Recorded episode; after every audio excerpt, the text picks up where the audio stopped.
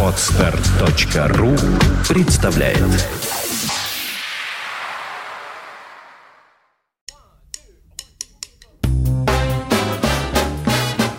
Слушать здесь.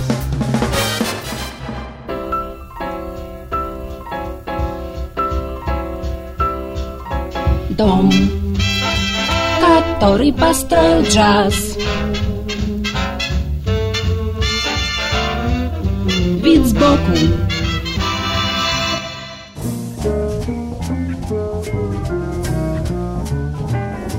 Всем привет!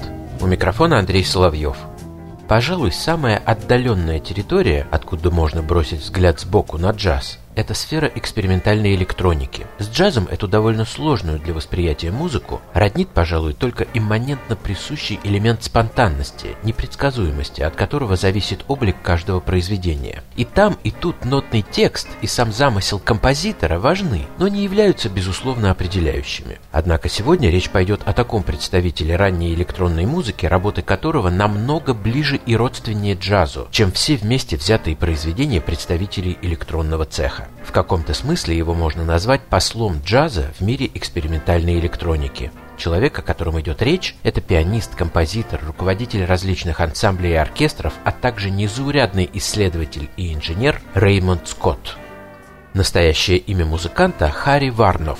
Он появился на свет в Бруклине осенью 1908 года. Его родители были русскими иммигрантами – странный псевдоним Реймонд Скотт, который скорее нивелировал его персону, нежели выделял из множества других распространенных имен и фамилий, он взял на зло всем, просто открыв наугад телефонную книгу. После школы герой нашего рассказа планировал учиться на инженера, но старший брат Марк, сумевший разглядеть музыкальное дарование мальчика, уговорил его поступить в Академию музыкального искусства, она же Juilliard School подарив ему прекрасный рояль и оплатив обучение. Инженерному таланту Реймонда Скотта было суждено реализоваться намного позже. Получив диплом, музыкант устроился пианистом в CBS Radio Network House Band, ансамбль, которым опять же руководил его брат. Но вскоре он почувствовал, что готов обзавестись собственным проектом и договорился с руководством Колумбии о создании своего коллектива под крылом солидной корпорации. Так родился Raymond Scott Quintet. На самом деле в группе было шесть человек, но эксцентричный Raymond Scott делал вид, что себя он в расчет не принимает. Потом он создал Big Band, и о том, насколько серьезный это был проект, говорит список солистов артистов, принимавших в нем участие. Кози Коул, Бенни Мортон, Колман Хокинс, Бен Вебстер, Банни Берриган и Чарли Шейверс. Реймонд Скотт называл свой стиль descriptive jazz, давая композициям разного рода необычные названия, типа «обеденная музыка для шайки голодных каннибалов», ну и в таком духе. Descriptive jazz очень подходил создателям фильмов и анимационных лент. Многие популярные мелодии Скотта звучали с экрана. Артистам часто доставалось от него. Скотт не фиксировал свои композиции с помощью нот. Все делал на слух и того же требовал от своих коллег. Одновременно при этом он оставлял минимум пространства для импровизации, требуя четкого исполнения заученных партий. Это раздражало сильных солистов, и многие из них просто не могли работать со Скоттом и уходили. И вообще его музыка опережала время. Будучи по форме близкой к свингу, она содержала множество элементов, которые обнаруживают сходство с более поздней музыкой Телониуса Монка, Ленни Тристана, а то и Орната Колмана.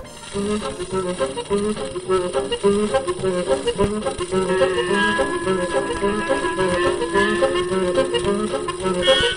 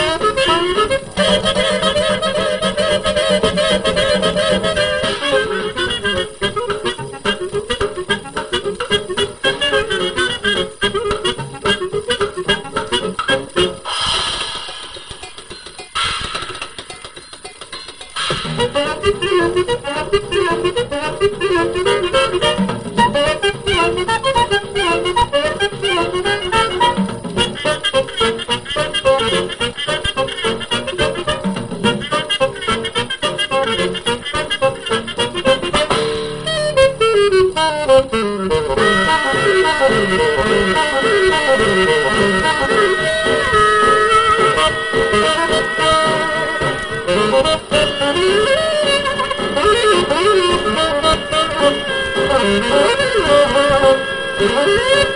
you.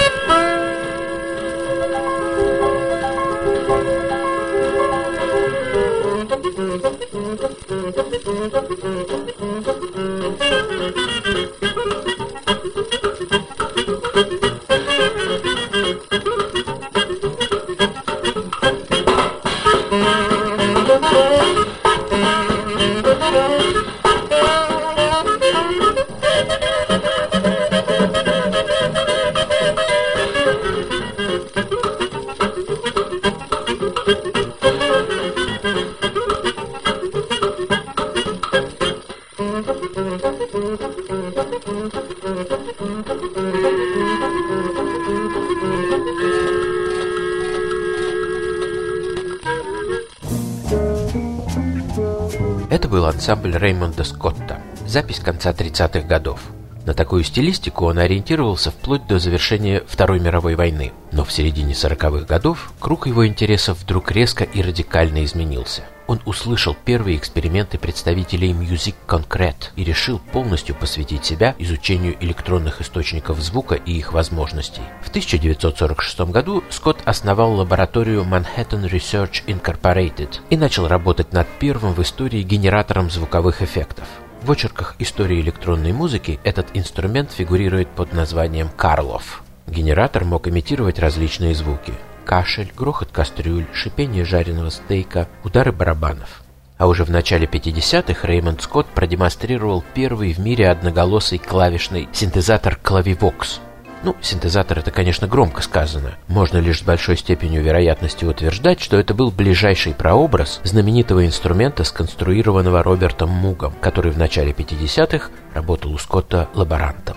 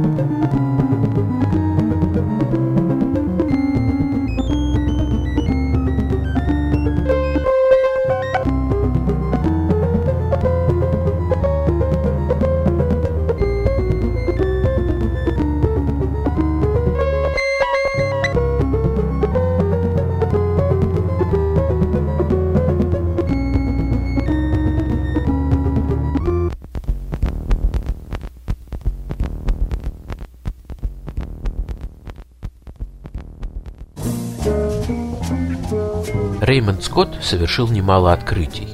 Именно он создал первый в мире секвенсор – устройство, которое предназначено для автоматического последовательного воспроизведения записанных ранее звуков и без которого немыслима современная музыкальная электроника. А в конце 50-х Скотт демонстрирует электрониум – Интерактивное устройство, которое реализует на практике принцип артистического взаимодействия между человеком и машиной. Здесь уже есть все, что необходимо создателю музыки. По его повелению техника может изменить темп и строй произведения, предложить необычные тембры и разработать вариации на предложенные темы. С большими оговорками этот инструмент можно считать прообразом современных цифровых workstations, на которых, по сути дела, заканчивается история синтезаторов.